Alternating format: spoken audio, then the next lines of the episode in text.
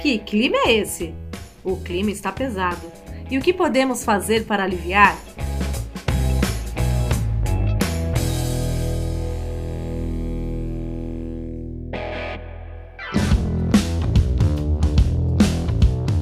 Olá, sejam muito bem-vindos ao Que Clima é Esse? O podcast que fala sobre as mudanças climáticas que já estão acontecendo e como elas impactam o nosso cotidiano. Afinal, por que estamos passando por esse climão em várias áreas? Contaremos com a experiência e os relatos da equipe do projeto Semeando Água, uma iniciativa do IP, o Instituto de Pesquisas Ecológicas, patrocinado pela Petrobras por meio do programa Petrobras Socioambiental e a presença de convidados que entendem muito do assunto.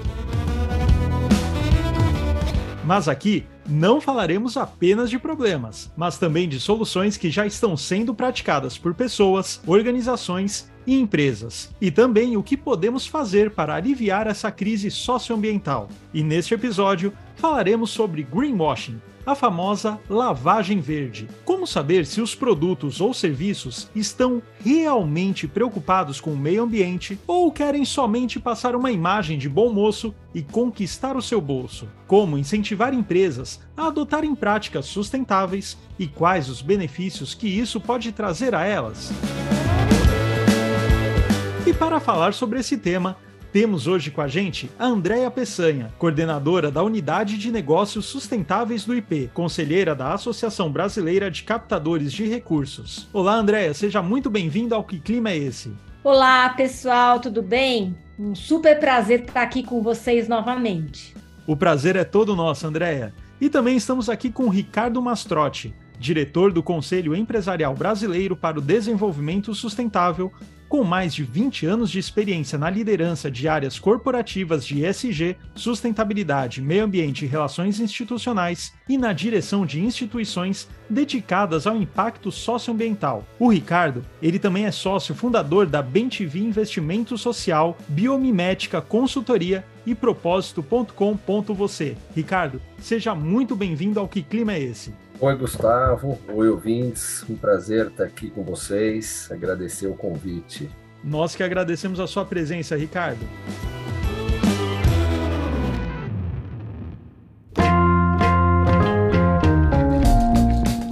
Ricardo, começando aqui com a primeira pergunta justamente com você. Você poderia compartilhar um pouco com a gente sobre a sua trajetória? Como que você fez essa ligação entre a área corporativa e a sustentabilidade no seu trabalho? Obrigado, Gustavo. Contar aqui um pouco rapidamente. Eu sou biólogo de formação e segui para fazer um mestrado na área de oceanografia. Fui trabalhar com poluição marinha. E aí eu costumo brincar que algo deu extremamente errado ali nos meus planos de passar a vida na praia curtir. E, e eu fui parar no mundo corporativo. Né? Eu trabalhei em grandes empresas. Eu trabalhei na, na Procter Gamble, na Aracruz, na Intercement, na, no Grupo Camargo Correia. E eu sempre trabalhei em áreas de sustentabilidade corporativa, né? Então, lá, quando eu comecei a trabalhar, em 98 ainda era, eram principalmente áreas de meio ambiente que foram evoluindo, mas eu sempre foram evoluindo para a sustentabilidade, né?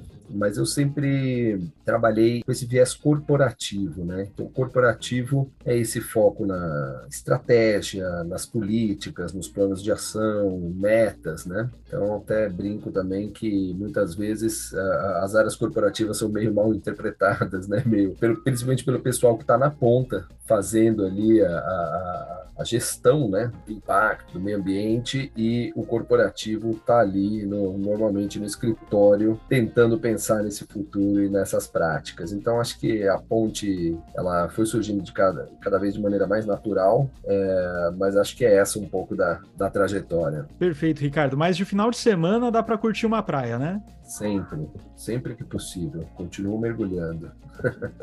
Ah, então menos mal, então menos mal. Bom, Andréia, você já participou aqui do Que Clima é Esse, né? Compartilhando com os ouvintes um pouco sobre a sua experiência falando sobre ESG, um episódio que ficou excelente, aliás, sua participação. E agora, a minha pergunta para você é: você poderia nos explicar o que é greenwashing? Então, o greenwashing, que agora até já começa a ser chamado de ESG washing, né? Uma vez que a gente está falando dos três pilares nada mais é do que uma tentativa de ludibriar os seus mais diversos stakeholders com informações sobre práticas, ou que não correspondem à realidade, ou que não implicam uma mudança real do cenário. De uma certa maneira, é uma expectativa de fazer ou praticar algo que permite um ganho de imagem. Mas esse ganho de imagem, ele nunca envolve uma real reflexão ou prática adotada que efetivamente busque minimizar ou transformar a realidade, porque não está relacionada, vinculada diretamente a compromissos reais da sociedade verdade. Porém, o ponto positivo que a gente pode dizer aqui é que a sociedade está cada vez mais atenta a esse tipo de comportamento. Então, ou seja, você tem uma sociedade que é muito mais vigilante. Então, é muito mais fácil dela perceber o que, que é real, o que, que é realmente uma intenção e o que realmente é simplesmente uma forma de querer parecer aquilo que você não é. Perfeito, Andréia. Tem uma pergunta que eu estou me coçando para fazer para você, mas eu vou deixar essa pergunta para nossa torta de climão.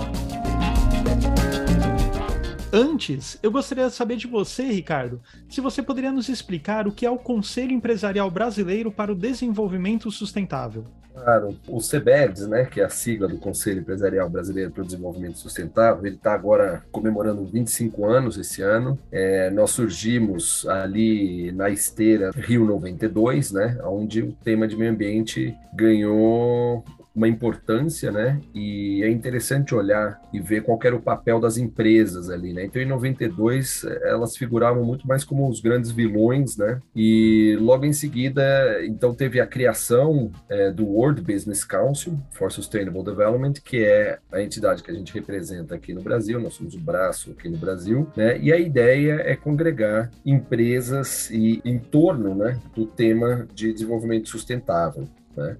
Então, o CEBEDS uh, hoje conta com mais de 100 empresas associadas e com esse grande objetivo de promover, né, de dar condições para as empresas uh, que querem trilhar esse caminho da, da, do desenvolvimento sustentável, como que a gente pode ajudá-los aí, tanto é, no ponto de vista de conhecimento, gerando conteúdo, como também articulando né, com outros atores da, da sociedade civil e desenhando uh, propostas uh, pareceres, né, pontos de vista aqui, posicionamentos mesmo do, do, do setor empresarial frente a, aos grandes temas, né? Então, acho que esse é um pouco do, do CBEDS, né? A gente tem câmaras temáticas aqui dentro, a gente discute vários temas ligados às questões socioambientais, né? E acho que o grande objetivo é esse, é como é que a gente ajuda as, as empresas que querem trilhar o caminho da sustentabilidade a fazê-lo aí com, com mais segurança e, e efetividade. Perfeito, Ricardo. Bom, você que está nos ouvindo já pode perceber que esse é um tema que tanto consumidores quanto empresas devem estar muito atentos, especialmente em tempos de emergência climática, em que o impacto de todas as nossas ações sobre o meio ambiente é ainda mais relevante. Bom, e vocês lembram, né, que quando a Andrea falou um pouquinho do greenwashing, eu fiquei me coçando para fazer uma pergunta, né? E é claro que, para esclarecer de vez nossas dúvidas, eu vou fazer essa pergunta aqui no nosso quadro Torta, Torta de, de Climão. Climão. Aquela pergunta chata, incômoda, mas que precisa ser feita. E a torta de climão de hoje é: afinal, como saber se estou fazendo ou caindo em greenwashing? Como diferenciar produtos que realmente têm preocupação com a causa socioambiental daqueles que simplesmente dizem que se preocupam para passar uma boa imagem, mas que na verdade não adotam práticas sustentáveis? Agora, Andréia, é com você essa torta de climão e depois eu vou passar para o Ricardo. Como podemos saber se estamos fazendo ou caindo em greenwashing? Olha, eu sempre digo que antes da empresa ou da organização, né, cair em busca de ações e parcerias, é fundamental que ela reflita qual é a sua essência, quais são os seus valores e reais compromissos com seus colaboradores, com seus fornecedores, com seus consumidores, ou seja, com seus diversos stakeholders. Antes dela pensar em fazer uma ação e realizar uma ação, eu acho que ela tem que pensar em questões simples, porém muito profundas, que podem auxiliar nesse processo de reflexão. Qual que é o meu DNA e por que que eu pretendo adotar essa série de ações e medidas? É só uma pressão da sociedade? É só uma pressão dos meus colaboradores? Ou eu realmente quero ir nessa direção? Como que eu vou implementar essas ações e como é que eu vou monitorar esses resultados objetivos? Qual é a transparência que eu vou dar a esse processo? Com quem que eu pretendo me associar para ampliar ou otimizar esses meus resultados? E como que eu irei comunicar essas ações e os resultados? Eu acho que essas são questões simples que a empresa deve pensar, deve refletir antes de estabelecer um processo e realmente começar a desenvolver as ações. Eu acho que são uma série de questões, de reflexões que podem evitar essa armadilha do greenwashing. Perfeito. Ricardo, poderia complementar essa resposta? Quando a gente está em busca né, de, de, de, separar o joio do trigo, ali quem está fazendo sério, quem não está fazendo sério, o que, que é greenwashing, o que, que é verdade, né? É, eu que estou algum tempo na área de, de, sustentabilidade, a gente começa a ter alguns cacoetes aqui, né? Alguns quase que truques, né? Então, quando você vê uma a empresa, aonde está a área de sustentabilidade dela, né? Ela está embaixo do marketing ou ela está ligada ligada diretamente à presidência. Você começa a ter vários sinais ali. É, qual é a trajetória dela, né, de, de sustentabilidade? Ela começou a falar disso quando? É, desde que ela começou a falar, como que está a evolução dessas metas ou a trajetória que ela está seguindo realmente é uma trajetória de avanços, de sucesso, é ambiciosa, né? Então acho que hoje nessa época que a gente tem bastante acesso a todo tipo de informação, né, com a internet e tudo mais. Eu acho que pesquisar, conhecer é o caminho para conseguir diferenciar. Eu acho que eu concordo bastante com o Ricardo faz essas colocações, porque isso tem que ser parte da estratégia da empresa, né? E aí, quando você vê que ela está diretamente relacionada aos tomadores de decisão, dá para perceber que ela tem um caráter muito mais genuíno e muito mais estratégico do que se ela tivesse simplesmente acoplada ao marketing, tá? Então, realmente são bons indícios estes que o Ricardo apontou. É, perfeito. São pistas que devemos seguir caso a gente fique com aquela pulguinha atrás da orelha, né? Muito boas as falas de vocês sobre esse assunto.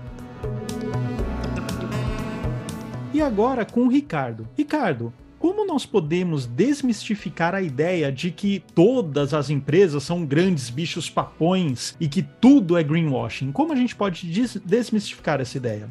É interessante, né? Eu, eu trouxe aqui a, aquele momento da Eco 92, onde as empresas eram as grandes vilãs, e cada vez mais a gente vê que as empresas hoje elas fazem parte e são parte crucial da solução, né? Então, acho que não existe é, como desmistificar, né? Acho que a gente tem que pensar que não existe a sociedade moderna, atual, para atender as demandas que a gente tem na escala que a gente tem para 8 bilhões de pessoas, é, sem as empresas, né? Então, elas fazem parte, elas estão aí, e, e, acho que esses 25 anos do CEBEDS, né, é, complementando até o que eu coloquei ali, mostram muito isso, né? Quer dizer, como que a gente saiu de um lugar que era de quase que de pregação, de contar a importância e convencer, e hoje a gente está aqui no momento de facilitar, de alavancar, de catalisar processos que já estão em curso, né? Mas trazendo alguns pontos aqui, né? Então a preocupação com a reputação da empresa é uma poderosa ferramenta de sensibilização, né? É, e é um,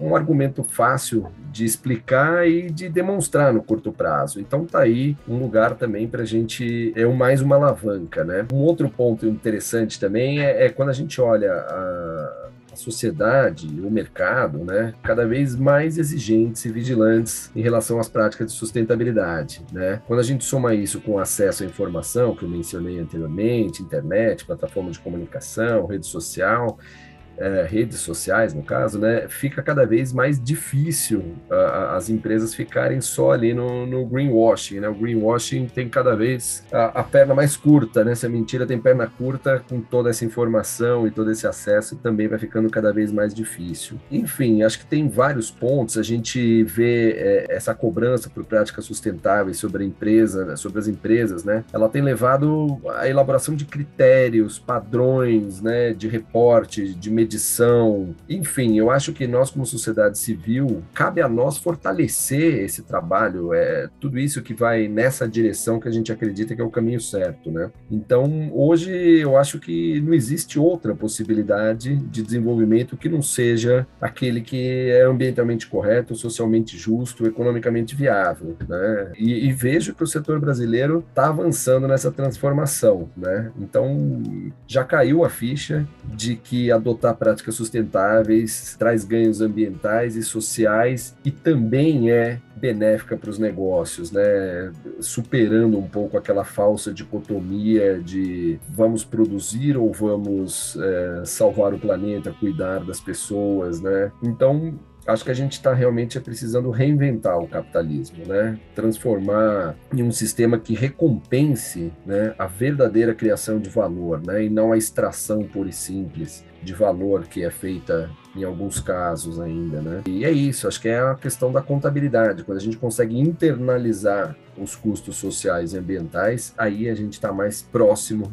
desse capitalismo reinventado, né, que eu mencionei. E acho que o Brasil é uma potência, né? Ele só tem a ganhar com essa nova economia, com a economia verde. A gente tem maior diversidade do planeta. Então, acho que fazer a coisa certa aqui no Brasil, que é o lugar certo para quem está é, se conectando com esses temas, é realmente um ótimo negócio. Perfeito, Ricardo. Andréia, aproveitando essa parte final da resposta do Ricardo, eu queria perguntar para você como é possível aproximar mais empresas das causas socioambientais e também incentivar que suas ações não sejam apenas pelo marketing e pela imagem. Como a gente pode fazer isso? É, eu acho que é importante fazer uma prospecção ativa, né, de quais empresas têm um interesse genuíno pela, pela causa, né? Quais realmente têm desenvolvido boas práticas, têm buscado rever suas posições e como é que ela pretende comunicar isso, né? Qual é o seu plano, qual é o desejo, qual é a sua intenção. Então, a organização ela pode fazer essa busca ativa por organizações que tenham esse DNA mais próximo e também seguir algumas pistas, né? É, revendo o que o Ricardo colocou, nas primeiras conversas você já começa a perceber qual é a real intenção. É, isso está alicerçado em um propósito, isso está alicerçado realmente num desejo de mudança, num compromisso com a transformação que vem de acordo com os anseios da, da comunidade e da sociedade. Então, quando você identifica esses pontos, eu acho que fica mais fácil de você traçar planos e você conseguir idealizar e executar conjuntamente e ter interesses comuns. Perfeito.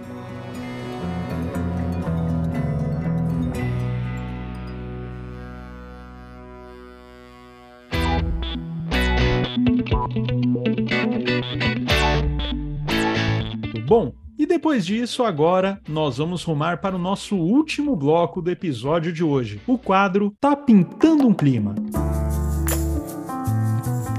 Onde falaremos de propostas e ações para deixar o clima mais leve ou mais envolvente. E começando por você, Ricardo, eu gostaria de saber qual a importância de dar preferência ao consumo de produtos sustentáveis que contribuem positivamente com a causa socioambiental e também como podemos incentivar mais empresas a adotarem práticas sustentáveis. Então, Gustavo, eu vejo que o mundo hoje ele enfrenta três grandes crises simultâneas, né? Então a gente tem uma emergência climática, a gente tem a perda da biodiversidade e a gente tem um cenário de desigualdade social crescente. Apesar da economia crescer, a desigualdade social não foi amenizada, ela vem, vem piorando. Né? E todas essas crises, elas exigem uma mudança de mentalidade e de postura dos negócios e dos outros stakeholders e da sociedade civil como um todo. Né? Então, essa mudança, falando um pouco dessa mudança de mentalidade, ela já vem se refletindo, né? a gente comentou aqui nos consumidores, né? então uma cobrança por produtos, serviços cada vez mais sustentáveis, e o papel dos consumidores é fundamental, porque a escolha ali na hora da, da gôndola do, de contratar o serviço ou comprar o produto está na mão dos consumidores. Mercado financeiro tem uma importância muito grande, né? Então, é esta mudança de mentalidade, buscar não só o retorno financeiro, mas o retorno financeiro a que custo, né? O retorno financeiro com qual é, padrão de sustentabilidade, de respeito às pessoas, de inclusão, enfim. E tem também o aspecto que a gente mencionou aqui do, do conhecimento. Né? Então, quanto maior o conhecimento sobre práticas sustentáveis, melhores vão ser as escolhas que vão ser feitas, né? Então, assim, tem alguns dados que eu acho interessante é, trazer, né, especificamente sobre o CBEDS, que apontam, é, eu sou bastante otimista em olhar esse cenário, porque eu vejo uma evolução, né? Então, focando aqui no setor empresarial brasileiro, a gente vê que ele tem buscado cada vez mais desenvolver negócios sustentáveis, e para mim um grande indicador, é, o mais óbvio, né, pela posição que eu estou, na organização que eu estou trabalhando, é que nos dois últimos anos, o CBEDS teve um salto no número de associados de 63%. A gente saiu de 61 empresas em 2020 para ultrapassamos a simbólica marca de 100 empresas. Com o faturamento dessas empresas somado representa algo em torno de 50% do PIB. Então, assim, do PIB brasileiro. Então, é uma tendência, é um caminho, é um movimento, né? As empresas estão indo para esse lugar. Então, acho que essa mudança de mentalidade, ela é, não adianta ocorrer num, num setor só, como a gente, como eu mencionei aqui, passa por consumidores, mercado financeiro, empresas. E é isso, acho que hoje a gente olha e vê que estamos sim nesse grande momento de transformação, numa curva né, ascendente aí de, de, de, de, entregas, de resultados, e a sustentabilidade virou mainstream, né? Então aquilo que era quase que secundário né, o próprio departamento de sustentabilidade que ficava ali no cantinho, hoje ele é, ele está na, na, na, reunião de resultados, né, ele virou mainstream. Então, acho que as empresas também cada vez mais se, sendo reconhecidas como parte dessa solução, né. Não vai dar para a gente resolver essas três grandes crises sem o envolvimento de todos, inclusive do setor empresarial. Perfeito. E Andréia, você poderia nos contar um pouco sobre as parcerias que o IP possui com o setor empresarial? Sim, o IP ao longo da sua história, e eu acho que principalmente depois da criação da unidade de negócios sustentáveis, buscou criar um canal de comunicação mais direto com esse setor empresarial. Muito com base na crença que a sociedade civil sozinha não vai conseguir grandes avanços. Todos os setores, na verdade, eles precisam estar conectados e andar juntos para ampliar esses impactos. Dessa forma, a gente procura realizar uma busca mais ativa dos parceiros empresariais que tenham uma sinergia com a causa socioambiental e que estejam efetivamente comprometidos com a ampliação do impacto. Muito interessante ouvir o Ricardo falar desse crescimento, né, dessa ampliação do número de parceiros do, do de empresas né, que se filiaram ao CEBEDs, porque a gente vê algo muito semelhante ao, ao IP. Se eu pensar em 20 anos atrás, né, quando a gente ia em busca dessas parcerias, parecia que a gente estava assim bradando no deserto, porque era muito difícil você convencer que a causa ambiental, a causa socioambiental, a conservação da biodiversidade era algo relevante. E hoje você vê uma nova perspectiva, né? Hoje você vê uma outra expectativa com relação à participação desse setor empresarial. Então, acho que a gente busca uma forma é, mais direta e objetiva e que dá espaço tanto para a organização quanto para a empresa tenham a possibilidade de aportar seus conhecimentos e habilidades nessa parceria. Eu acho que um exemplo bem exitoso e recente que eu posso citar aqui é a parceria com a União Química, que pretende plantar um milhão de árvores em comemoração ao seu centenário, que vai se completar daqui a alguns anos. É uma empresa do setor farmacêutico que entende que a saúde do indivíduo também depende da saúde do planeta. E o IP está realizando parte desse plantio aqui no Sistema Cantareira, no âmbito do projeto Semeando Água. Até o mês de março desse ano, nós iremos plantar 100 mil árvores como fruto dessa parceria. Eu acho que é um bom exemplo a ser citado onde você capta o interesse da, da empresa e você coloca todo o know-how do IP em restauração florestal e junto a gente consegue um resultado bem expressivo. Muito legal esse exemplo que você acabou de nos dar, Andréia.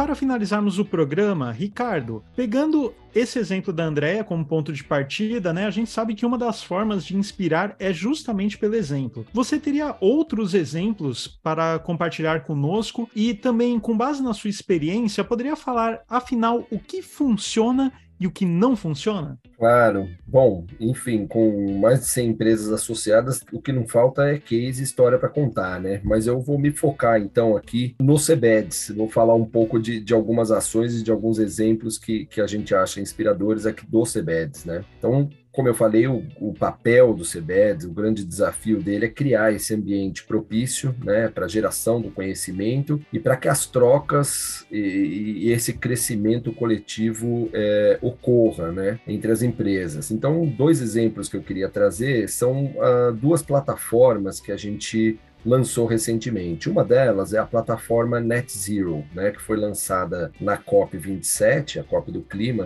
que ocorreu em Egito, no Egito, né? E esta plataforma é um programa muito completo, que tem o objetivo de transformar as metas empresariais de neutralidade climática em realidade. Então transformar o potencial, a meta potencial em realidade, né, em provável, em fato, né, fazer com que ela se concretize, né? E aí ideia é fazer isso através do apoio prático à implementação né, dos processos de descarbonização das empresas. Na COP 15, do Canadá, que é a COP de Biodiversidade, nós lançamos uma outra plataforma, que chama Plataforma Ação pela Natureza. Essa plataforma tem dois eixos, né? Então, um eixo é do impacto positivo e o outro eixo é das soluções climáticas naturais. O eixo do impacto positivo tem um foco ali de é, aprender junto como medir né, a minha, o meu impacto e a minha dependência sobre a biodiversidade. Né? A gente levou muitos anos para aprender como medir isso no clima, carbono equivalente, chegar a um grau e meio. Então agora a gente enfrenta esse desafio com a biodiversidade. E soluções climáticas naturais, é, eu acho que é colocar em prática justamente essa percepção de que está tudo interligado, está tudo relacionado. Né? Então a gente pode sim ter soluções que ajudem, que, que contribuam né, para combater as mudanças climáticas, diminuir a quantidade de, de gases de efeito estufa